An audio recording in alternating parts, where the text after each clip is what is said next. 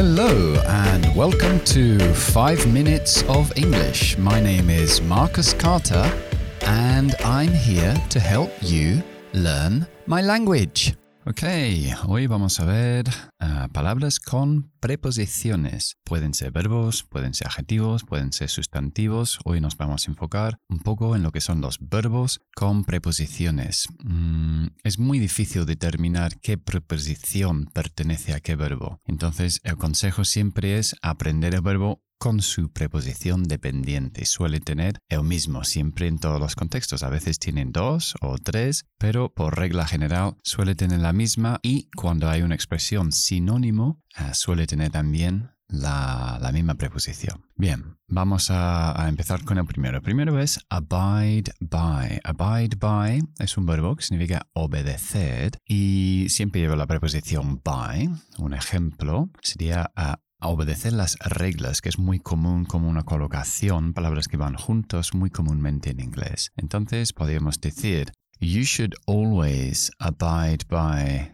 the rules of a different culture. Siempre debes obedecer las reglas de una cultura distinta. Abide by. Siguiente es uh, to cover. Cover, cubrir. En castellano se dice cubrir de. En inglés decimos cubrir con. To cover with. So, podemos decir como un ejemplo. After cooking in the kitchen, Mary was covered with flour. Después de cocinar, recuerda, after es una preposición, entonces mi verbo que va después lleva ing.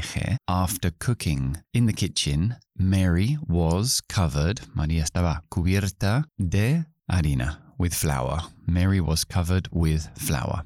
Bien, el siguiente es a change. Hay una serie de verbos en inglés que llevan la preposición into después. Este es uno de ellos. Change into.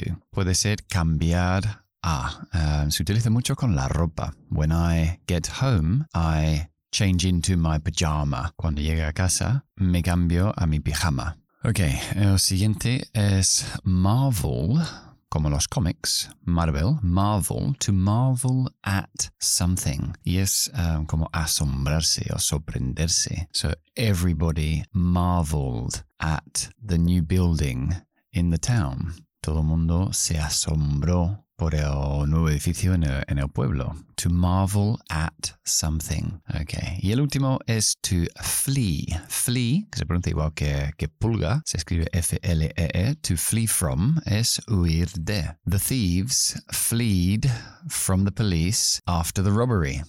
Los ladrones huyeron de la policía después del robo. Fled from the police.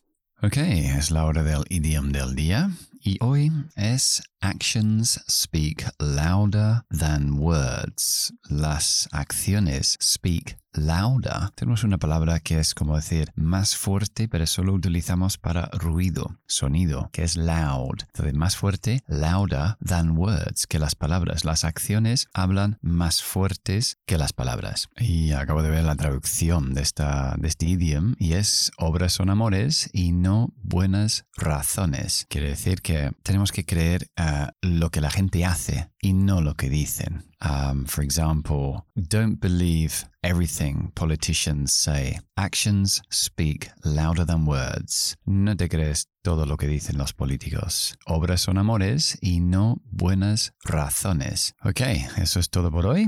Uh, nos vemos también, como siempre, en Instagram, Carter School of English. Uh, comparte el programa con amigos y familiares si piensas que puede ser interesante para ellos. Y I hope you enjoyed the program. I'll see you soon. Bye bye.